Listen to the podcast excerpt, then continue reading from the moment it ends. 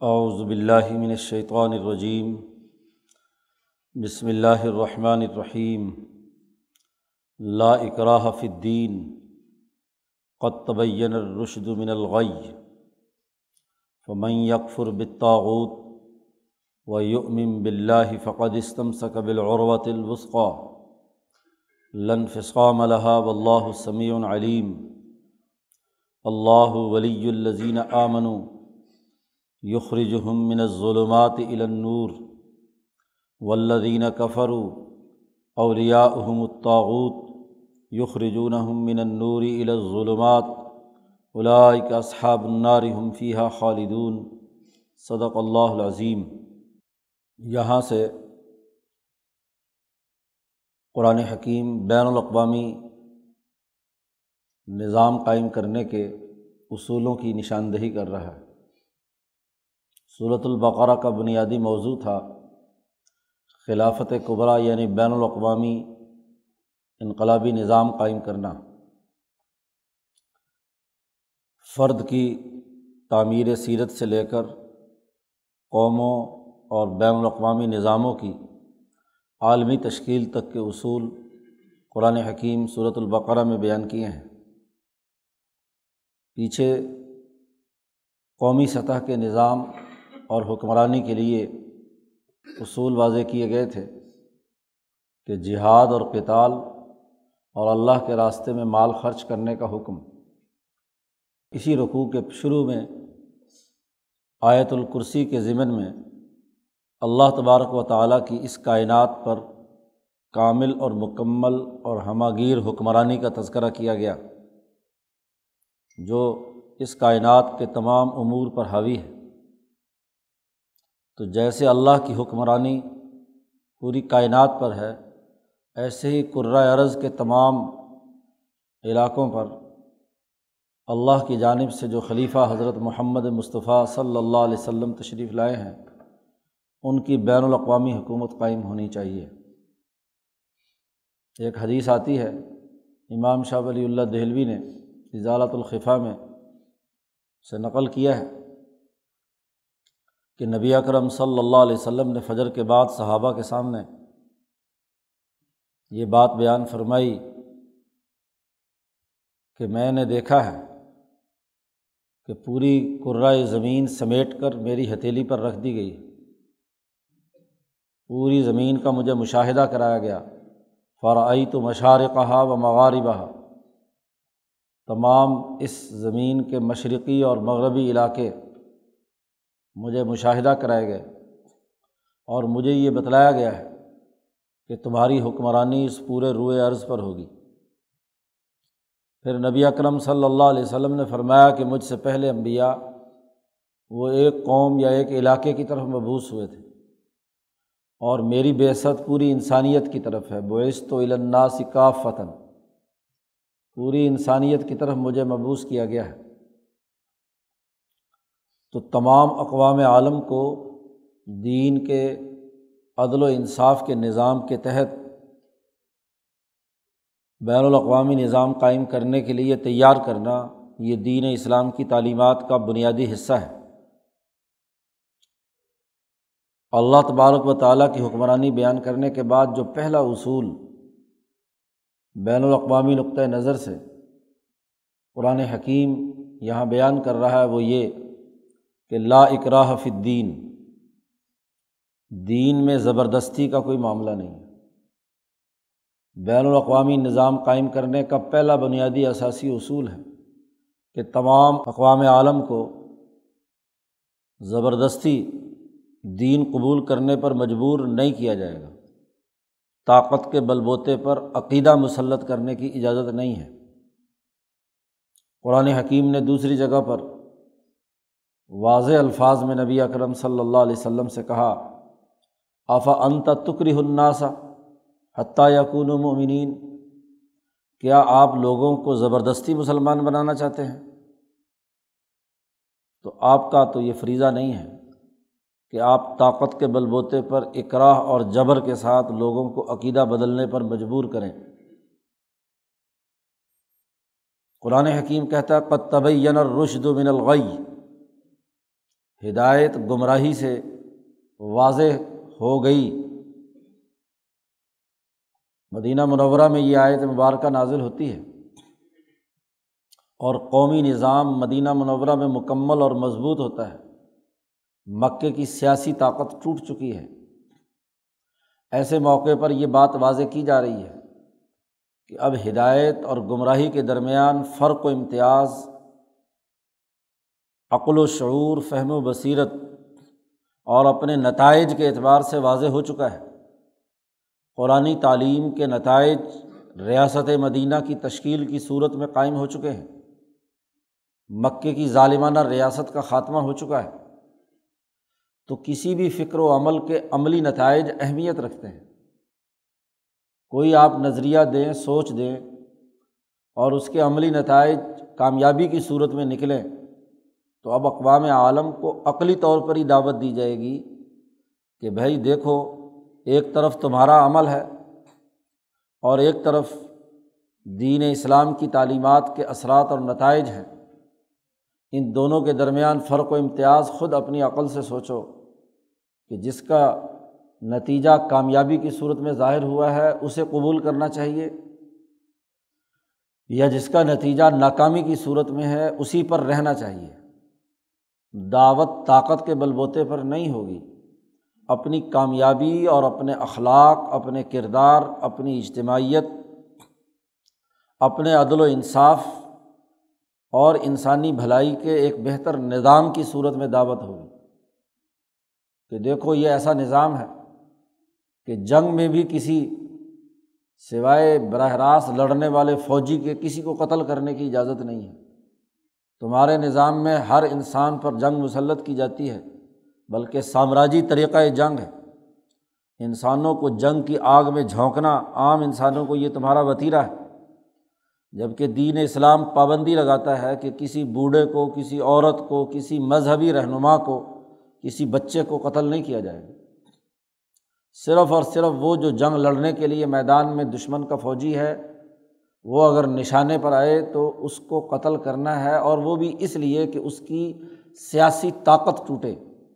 کسی انتقام کے جذبے سے نہیں ہے، اس انسان سے نفرت کی بنیاد پر نہیں ہے۔ اس کے اس غلط عمل کے خلاف ہے کہ جس اجتماعی طاقت سے وہ ظلم کا نظام قائم کیے ہوئے ہیں تو طاقت توڑنا مقصود ہے دشمن کی۔ یہ نہیں ہے کہ اس کو عقیدہ بدلنے پر مجبور کیا جائے۔ تو پہلا بنیادی اثاثی اصول یہ ہے کہ جبر نہیں ہوگا۔ عقیدے میں، اللہ کو ماننے میں، دین کی تعلیمات کو قبول کرنے میں۔ اگر جبر کے بل بوتے پر دنیا میں حکمرانی قائم کرنی ہے تو اللہ پاک کہتا ہے کہ ولا شاہ اللہ ہداکم اجمعین۔ اگر میں چاہتا تو سب کو طاقت کے بل بوتے پر اللہ سے بڑھ کر کس کی طاقت ہو سکتی ہے؟ سب کو زبردستی مسلمان بنا دیتا۔ تو پھر امتحان ختم ہو جائے گا۔ تو خلیفۃ اللہ فی العرض حضور اقدس صلی اللہ علیہ وسلم کی کاوش یہ نہیں ہے کہ طاقت کے بل بوتے پر لوگوں کو مجبور کر کے مسلمان بنایا جائے، بلکہ اس کی تو دعوت ہے۔ اور اس میں دو جملے قرآن حکیم نے استعمال کیے ہیں الرشت اور الغی، کہ یہ بات واضح کرنے کی ضرورت ہے کہ انسانی بھلائی کے لیے اچھا رشد و ہدایت کا نظام کون سا ہے۔ انسانیت کی ترقی کے ضابطے کون سا علم و فن اور کون سا نظام حیات بیان کر رہا ہے؟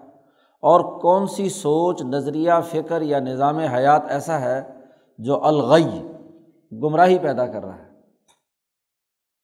جس سے انسان اندھے کنویں میں چلا جاتا ہے۔ انسان اپنی حماقتوں کی وجہ سے دنیا میں ذلیل ہوتا ہے۔ تو جس علم و فکر کے نتیجے میں ناکامی آتی ہے محض خواہشات اور لذات میں مبتلا ہوتا ہے۔ وقتی طور پر کچھ تسکین آور چیزیں سرمایہ پرستوں کو پیدا ہوتی ہیں حکمران طبقے کو، لیکن باقی انسانیت عام انسان وہ مقہور و مجبور ظلم و ستم کی چکی میں پستا رہتا ہے۔ تو یہ طبقاتی نظام جس کے نتیجے میں عام انسانیت ظلم و ستم کے ماحول میں زندگی بسر کرنے پر مجبور ہوتی ہے، ایک طرف وہ نظام اور ایک وہ ہے جو رشد و ہدایت کا ہے، ہر چیز سکھانے کا ہے۔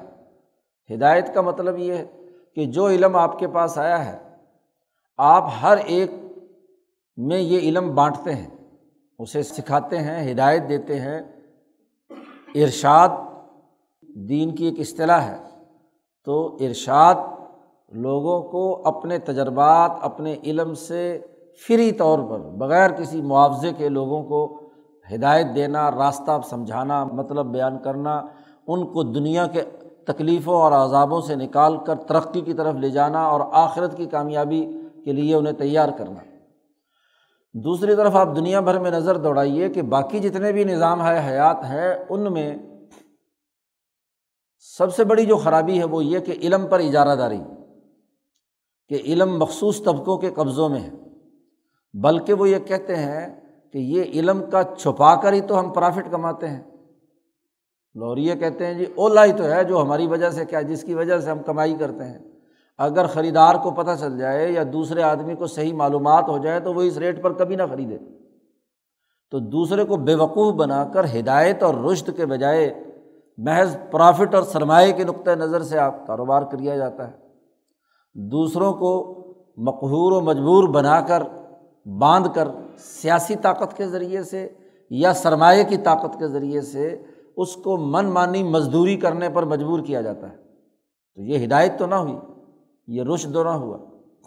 شریعت میں تو یہاں تک حکم دیا گیا کہ جو تاجر ہے، اگر اس کے مال میں کوئی عیب یا خرابی پیدا ہو گئی ہے تو اسے بتانا چاہیے کہ یہ مال خراب ہے اور اس کے نتیجے میں اس کی یہ قیمت کم ہو چکی ہے، اس کو کیا ہے؟ کم قیمت پر فروخت کیا جائے گا۔ تو بات یہ ہے کہ رشد، انسانی بھلائی اور فلاح و بہبود کے لیے اپنے علم، اپنے تجربے، اس کو شیئر کرنا، یہ رشد ہے۔ اب کوئی نیا کیمیکل دریافت کر لیتے ہیں، کوئی نئی میڈیسن لے آتے ہیں، ہزاروں، سو سو، دو دو سو سال تک ہاں جی اس پر قابض ہوتے ہیں، اس کا فارمولہ ہی نہیں کسی کو بتاتے۔ ایک کوک کا فارمولہ بتانے کے لیے تیار نہیں ہے کہ لوگ کوئی بنا کر مقابلے میں کمپٹیشن میں نہ آ جائیں۔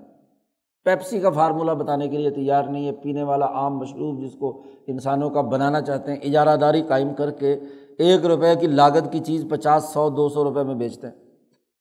تو یہ علم، یہ رشت تو نہیں ہے، یہ تو غی ہے۔ یہی گمراہی ہے کہ ایک مخصوص طبقہ ہاں جی علم پر اجارہ دار بن جائے یا سرمایہ پر اجارہ دار بن جائے یا اقتدار پر اس کی اجارہ داری قائم ہو جائے۔ تو یہ غی ہے۔ اور رشد یہ ہے کہ انسانی بھلائی کے لیے علم بھی بانٹو، مال بھی بانٹو۔ نبی کی تعلیم کیا ہے؟ وما اس علکم علیہ من اجرن کہ میں تم سے کسی اجر کا مطالبہ نہیں کرتا، روپے پیسے کے لالچ میں تمہیں یہ باتیں نہیں بیان کر رہا۔ بلکہ تمہاری بھلائی کے لیے، فائدے کے لیے تو انسانیت کو نفع پہنچانے کا کام کرتا ہے، اپنے کسی ذاتی مفاد کے لیے نہیں۔ تو یہ جو ایسا علم ہو جو ایسی ہدایت ہو کہ دنیا میں کامیابی کے طریقے مفت لوگوں کو فراہم کرے اور ان کو علم اور ہدایت دے، وہ اور ایک طرف گمراہی ہے۔ تو اس کی بنیاد پر دعوت دو اپنے اخلاق اور کردار سے۔ لیکن اگر آج مسلمان بھی سرمایہ پرست بن جائے وہ بھی علم فروش بن جائے، وہ بھی علم پر اجارہ داری قائم کر لے، وہ بھی برہمنیت ازم قائم کر لے وہ بھی سرمایہ اور دولت کو دردین اور شریعت کے نام پر لوگوں پر مسلط کرے تو اس میں اور دوسرے نظام میں کیا فرق ہے؟ تو تبلیغ اور دعوت تو تب ہوتی ہے کہ جب اپنے کردار سے آپ انسانیت کو سمجھائیں کہ دیکھیں ہمارے کردار میں انسانیت کے لیے یہ بھلائی ہے۔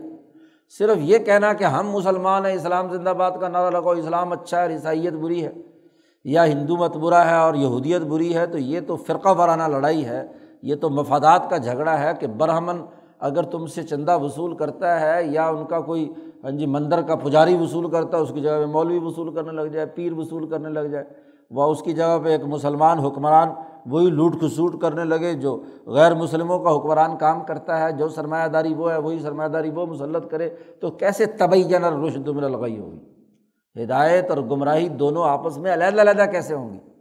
دونوں سرمایہ دارانہ اسلوب پر کام کرتے ہوں تو دونوں اصل میں غی ہے تو عقیدے میں جبر نہیں ہوگا۔ ہر آدمی خود اون کرے کہ یہ میرا دین ہے اور وہ اس کو دلی خوشی سے قبول کرے۔ بلکہ فقہار علماء محققین نے قرآن آیات اور احادیث کے تناظر میں یہ اصول اور ضابطہ بتلایا ہے کہ ایمان وہ ہے جو ہر انسان اپنے دل کی خوشی سے اسے تسلیم کرتا ہے۔ اگر اس لیے کہ ابا جی مسلمان تھے، اماں جی مسلمان تھی، استاد صاحب مسلمان تھے، گرد و پیش کا ماحول مسلمان تو ہم بھی کہا چلو جی اماں کے پیچھے چلے، ابا کے پیچھے چلے۔ تقلیدی ایمان اللہ کے یہاں معتبر نہیں ہے۔ وہ ظاہری دنیا میں ہم اسے مسلمان ہی کہیں گے، لیکن اللہ کے یہاں معتبر وہ ایمان ہے کہ جب آدمی بالغ اور اپنے فیصلے کرنے کی صلاحیت کا درجے پر پہنچ گیا، بچپن میں تو ٹھیک ہے، اماں ابا کے ساتھ آدمی چلتا ہے لیکن جب وہ اپنے فیصلے کرنے کے دور میں بالغ ہو کر داخل ہو گیا تو اپنی رضا سے، اپنی خوشی سے، اپنے دلی ایمان و یقین سے اس پر ہاں جی دین اسلام پر یقین رکھے تو یہ ایمان اصل میں اللہ کے یہاں معتبر ہے۔ تو یہ اپنے فیصلے سے، اور جب تک کسی علم و فکر کو کوئی آدمی اپنے فیصلے سے اپنا نہ سمجھے، اس وقت دراصل اس کا نتیجہ نہیں نکلتا۔ آپ کسی کام کو جبر سے کر رہے ہیں، مجبوری سے کر رہے ہیں، مجبوری سے قبول کر لیا ہے تو وہ مجبوری کا نام شکریہ، باقی آپ وہ اس طریقے سے آپ کے اعضاء اور آپ کی تمام چیزیں حرکت میں نہیں آئیں گی جو دل کی خوشی سے آتی ہیں۔ تو ایمان وہ معتبر ہے جو دل کی خوشی سے ہو۔ تو عقیدے میں کوئی جبر نہیں ہوگا، بلکہ واضح کیا جائے گا اور رشد کیا ہے اور الغئی کیا ہے۔ دوسرا بڑا بنیادی اصول بیان کیا ہے کہ فمئی یکفر بتاحت وہ آدمی جو تاحود کا انکار کرے تاحود کیا ہے؟ تاحود کسی قوم، کسی نسل، کسی ہاں جی طاقت اور قوت کا دوسری قوم، نسل کو غلام بنا کر، مجبور بنا کر ظلم و ستم کا نظام قائم کرنا۔ تاحود اسی لفظ سے بنا ہے جو فرعون کے لیے قرآن حکیم نے استعمال کیا۔ موسا علیہ السلام سے کہا گیا اظہب الا فرعون ان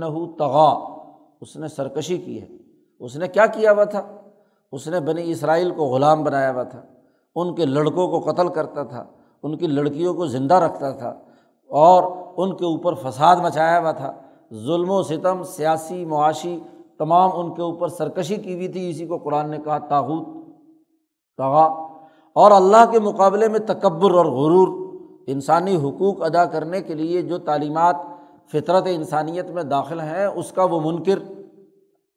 تو خدا کی حکمرانی کا انکار کرنے والا اور انسانوں کے اوپر ظلم و ستم کے پہاڑ توڑنے والا وہ تاوت تو سچا مسلمان وہ ہے جو رشد اور غی کے درمیان فرق و امتیاز پیدا کر کے تاوت کا انکار کرے۔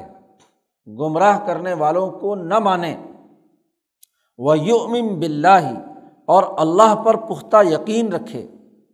تو فقط استم سقبل عروت الوسقا تو اس نے ایک مضبوط کڑا پکڑ لیا۔ بالعروت الوسقا عروا حلقہ، اور کڑا۔ گویا کہ ایک ایسے مضبوط کڑے کے ساتھ جڑ گیا کہ اب وہ چاہے جتنا مرضی ادھر ادھر سے ہاں جی ہوائیں آئیں، تو وہ کیا ہے؟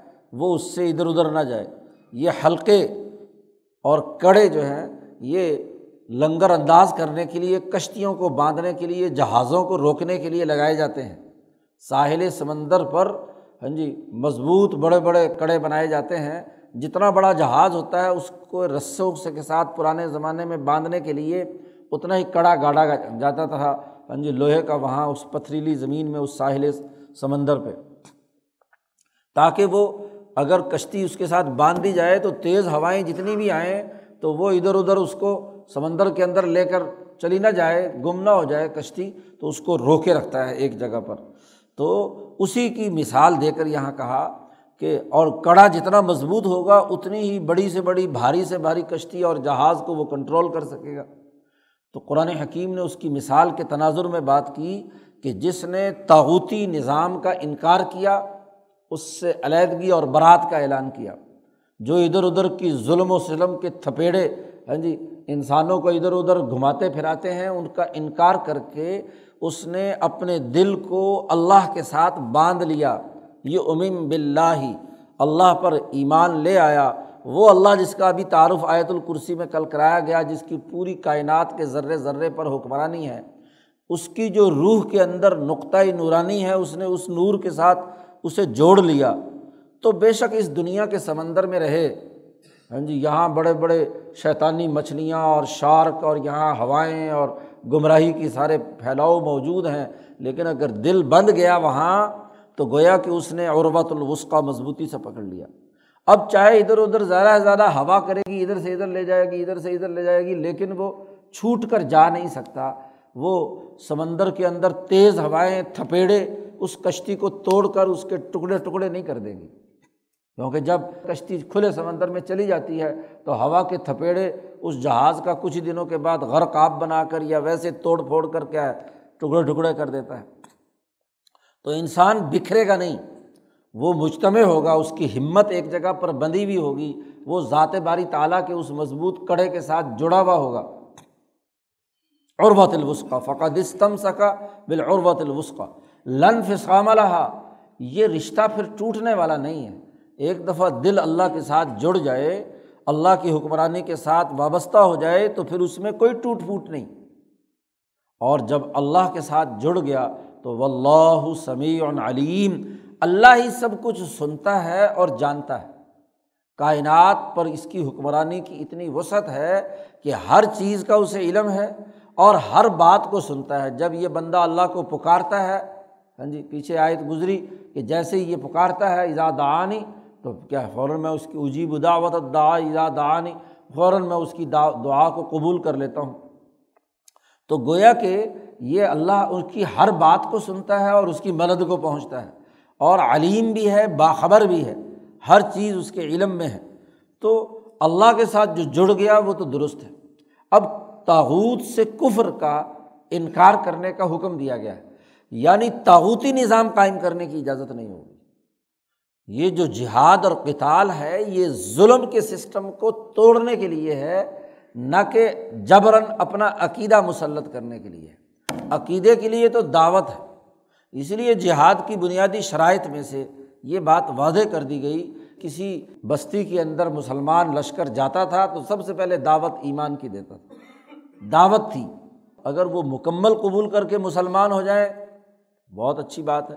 اور اگر نہ ہوں تو پھر ان سے یہ کہا جاتا تھا کہ اپنے عقیدے پہ رہنا ہے تو رہو۔ لیکن تمہیں یہ ظلم کا نظام قائم کرنے کی اجازت نہیں۔ اب تمہیں ہمارے سسٹم کے ماتحت رہنا ہے۔ عدل و انصاف کے نظام کے ساتھ چلنا ہے۔ اور عدل و انصاف کے لیے، امن و امان کے لیے ہم تمہاری تمام ضروریات پوری کریں گے۔ شرط یہ ہے کہ نظم و نسق قائم رکھنے کے لیے، دنیا بھر میں حکمرانی کے لیے ایک ٹیکس کے نظام کی ضرورت ہوتی ہے، وسائل کی ضرورت ہوتی ہے، تو تمہیں اپنے مال میں سے ہاں جی ٹیکس ادا کرنا ہے تاکہ اس کے ذریعے سے تمہاری سیکورٹی کا بندوبست کیا جائے۔ تم پر نہ لڑائی ہے، نہ تمہیں کوئی اور خدمات سر انجام دینی ہے تم امن و امان سے اپنے گھروں میں رہو گے اور اس امن و امان کے خدمات سر انجام دینے کے لیے، ہماری سیکورٹی فورسز کے لیے آپ کو کیا ٹیکس دینا ہے؟ جس کو جزیا کہا جاتا ہے۔ یہ اپنے عقیدے پر رہو۔ تمہارا عقیدہ بدلنے کے ہمارا مقصد نہیں ہے۔ اگر وہ اس دعوت کو قبول کر لیں دوسرا مرحلہ، تو ٹھیک ہے۔ اور اگر وہ اس بات سے بھی انکار کریں اور کہیں کہ ہم نے اپنا ظلم کا نظام، اپنا یہ جو کفر کا سسٹم ہے، یہ برقرار رکھنا ہے تاوتی نظام، تو اب جنگ ہے۔ اب لڑائی ہے۔ یہ لڑائی ظلم کے خلاف ہے، کفر کے خلاف نہیں ہے۔ آج کل یہ پاکستانی یہاں کے جو لوگ ہیں ہاں جی انہوں نے غلط تشریح کی ہے پچھلے چالیس سال میں جہاد کے نام پر کہ ہر کافر سے لڑائی ہے۔ کفر سے لڑائی ہے تو پھر دعوت کس کو ہے؟ ہاں جی کس کے سامنے کسی چیز کو واضح کرنا ہے؟ قرآن ہاں جی مختلف جگہوں پر جہاد کی فرضیت کی وجوہات بیان کرتا ہے کہ اوزینہ للزینہ یوقات علون ان ظلم لڑائی کی اجازت اس لیے ہے کہ مظلوم ہے۔ تو مظلوموں کو ظالم کے خلاف لڑنا ہے۔ اسی طرح قرآن حکیم نے دوسری جگہ پر کہا بلا ترکن الدین ظلم ظالموں کی طرف تمہارا معمولی سا بھی رجحان نہیں ہونا چاہیے، ورنہ جہنم کی آگ تمہارے لیے ہے۔ تو کتال کا اصل سبب، جہاد کا سبب پیچھے بیان کیا گیا کہ ولفتنا تو اشد من القتل۔ فتنہ اور فساد بچانا سب سے بڑا ہے۔ تو فتنے کو ختم کرنے کے لیے ہے، ظلم کو ختم کرنے کے لیے ہے۔ اور اگر کسی جہاد کے نتیجے میں فتنہ پیدا ہو اگر کسی جہاد کے نتیجے میں افطراک و انتشار اور محض کفر کی بنیاد پر لڑائی ہو، تو یہ سوچ غلط ہے بالکل۔ اور اسی لیے اس تمام کو ایک سسٹم کے تحت لایا گیا، جہاد اور کتال کے پورے عمل کو، کہ حکومت اور ریاست فیصلہ کرے گی کہ اسے جہاد و کتال کے لیے اقدام کرنا ہے یا اس کے بغیر نتائج حاصل کرنے ہیں۔ پرائیویٹ جہاد کا کوئی تصور دین اسلام میں نہیں ہے۔ جی بغیر کسی امیر کی اجازت کے اور بغیر کسی سربراہ مملکت کے اپنی طرف سے انفرادی طور پر ہر آدمی بندوق لے کے کسی کو کافر قرار دے اور جہاد پر اترائے، ظالم قرار دے اور اس کو مارنے، پیٹنے لگ جائے، تو یہ تو انار کی پھیلانا ہے سوسائٹی میں۔ البتہ تاحود کے مقابلے پر جد وجہد اور کوشش اور کتال ہے۔ تو پہلی بات بیان کی کہ عقیدے میں جبر نہیں ہے لیکن تاحوتی نظام قابل قبول نہیں ہے۔ ظلم کا نظام ختم کرنا ضروری ہے دنیا بھر میں اور ظالمانہ حکومتوں کا خاتمہ کرنے کے لیے پیش آمدہ صورت حال کے مطابق حکمت عملی بنانے کی ضرورت ہے۔ دوسرا اصول۔ اور اسی کو مزید وضاحت کے طور پر اللہ نے بیان کیا، اللہ ولی الزین آمن اللہ مسلمانوں کا مددگار ہے، ان کا دوست ہے، ان کا ولی ہے۔ مسلمان جب اس عروت الوسقہ کو مضبوطی سے پکڑ لے، تو اللہ وہ ذات ہے جو یخر جو ہم من ظلمات النور، وہ لوگوں کو اندھیروں سے نکال کر، ظلمتوں سے نکال کر روشنی اور نور کی طرف لے جانا چاہتا ہے۔ اور ولدینہ کفر و اولیا احمد اور جو لوگ کافر ہوئے ہیں، ان کا رفیق تو تاحوت اور شیطان یہ تاحوت انسانی روپ میں بھی ہے اور جنات کی شکل میں بھی ہے۔ قرآن حکیم نے اگلی جگہ پر کہا ہے، شیاطین الجنی ولعنسی انسانوں میں سے شیاطین، جو بظاہر انسان ہے، شکل و صورت سے لیکن شیطان ہے۔ ہاں جی اور یا جنات میں سے جو شیطان ہے، یہی تاحوت ہے۔ تو اس تاحوت کا بنیادی کام کیا ہے؟ یخ رجون من نور الظلمات۔ یہ روشنی سے نکال کر اندھیروں کی طرف لے جاتا ہے۔ ہاں جی ان کے خیالات و نظریات میں جو روشن خیالی ہوتی ہے، اس کو نکال کر اندھیروں میں ڈبو دو۔ ظلمتوں میں لے جاؤ، رجت پسندی کی طرف لے جاؤ، ظلم اور زیادتی کی طرف لے جاؤ۔ تو یہ ظلم پیدا کرتے ہیں اور اللہ تبارک و تعالیٰ اپنی مسلمان جماعت کے ذریعے سے ظلمتوں کا خاتمہ کر کے نور اور روشنی کی طرف لے جانا چاہتا ہے۔ تو اب ان دونوں کے درمیان فرق اور امتیاز۔ قائم کر کے قرآن نے کہا الا اصحاب الناری ہم فیحہ خالدون، یہی جہنمی ہے دنیا میں یہ انسانوں کے لیے جہنم سلگاتے ہیں، انسانیت کو نقصان پہنچاتے ہیں، گمراہی پیدا کرتے ہیں، انسانیت کی تباہی اور بربادی کے فیصلے کرتے ہیں۔ تو دنیا میں انہوں نے آگ بھڑکائی۔ ان کے سینوں میں جو بھڑکتا ہوا الاؤ ہے، حسد کا، کینے کا بوز کا، سرمایہ پرستی کا، علمی اجارہ داری کا روپے پیسے کی اجارہ داری کا، حکومت کی اجارہ داری کا، اس نے ان کے دلوں میں ایک آگ بھر دی ہے۔ اور انسانیت کے لیے آگ پیدا کی ہے۔ انسانیت تکلیف میں ہے، اذیت میں ہے، ان پر یہ بارود برساتے ہیں۔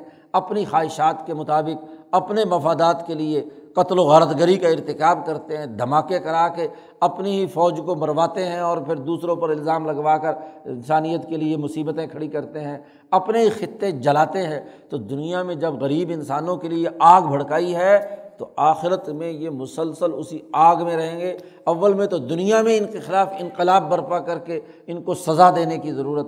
ہاں جی مسلمان جماعت کے لیے ہے۔ اور اگر یہ یہاں بچ بھی جائیں تو آخرت کا عذاب ہے اور ہم فی ہا خالدون، وہ اسی کے اندر ہمیشہ ہمیشہ رہیں گے، کیونکہ انسانیت کی تباہی کے لیے انہوں نے کام کیا۔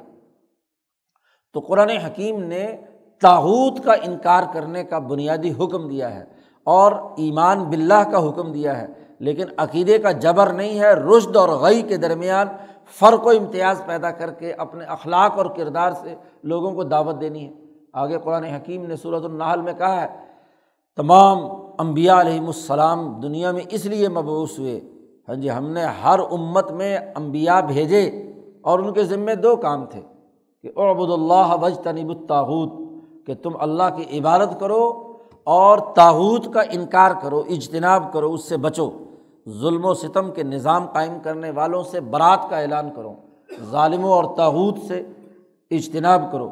تو گویا کہ اس آیت میں ہاں جی یہی تاحود کے انکار کی سوچ اور فکر پیدا کی گئی ہے۔ بین الاقوامی نظام قائم کرنے کے لیے انسانوں کو زبردستی عقیدے پر مجبور نہیں کیا جائے گا، اس کی دعوت دی جائے گی۔ لیکن بین الاقوامی سطح پر اقوام عالم میں کسی بھی طرح کے ظلم اور ستم کو بھی برداشت نہیں کیا جائے گا۔ اس کے مقابلے کے لیے جد وجہد اور کوشش، تو جو اس کا انکار کر کے مزاحمتی شعور پیدا کرے گا مقابلے کے لیے جد وجہد اور کوشش کرے گا، وہ کامیاب ہے۔ تو یہ دو اصول یہاں واضح کیے ہیں۔ آگے پھر ابراہیم علیہ السلام نے بین الاقوامی سطح پر کیا کردار ادا کیا، اگلے رقوع سے یہ گفتگو شروع ہو رہی ہے۔ اور اس کے لیے جن جن مالی اقدامات کی ضرورت ہے، مالیاتی ڈسپلن کی ضرورت ہے، آخر صورت تک قرآن حکیم نے بین الاقوامی نظام میں اقوام عالم کے درمیان تجارت کے، معاملات کے، سیاسیات کے جتنے اصول اور ضابطے ہیں، وہ قرآن حکیم نے آگے بیان کیے ہیں۔ اللہ تعالیٰ قرآن حکیم سمجھنے اور عمل کرنے کی توفیق عطا فرمائے۔ اللہ وسلم۔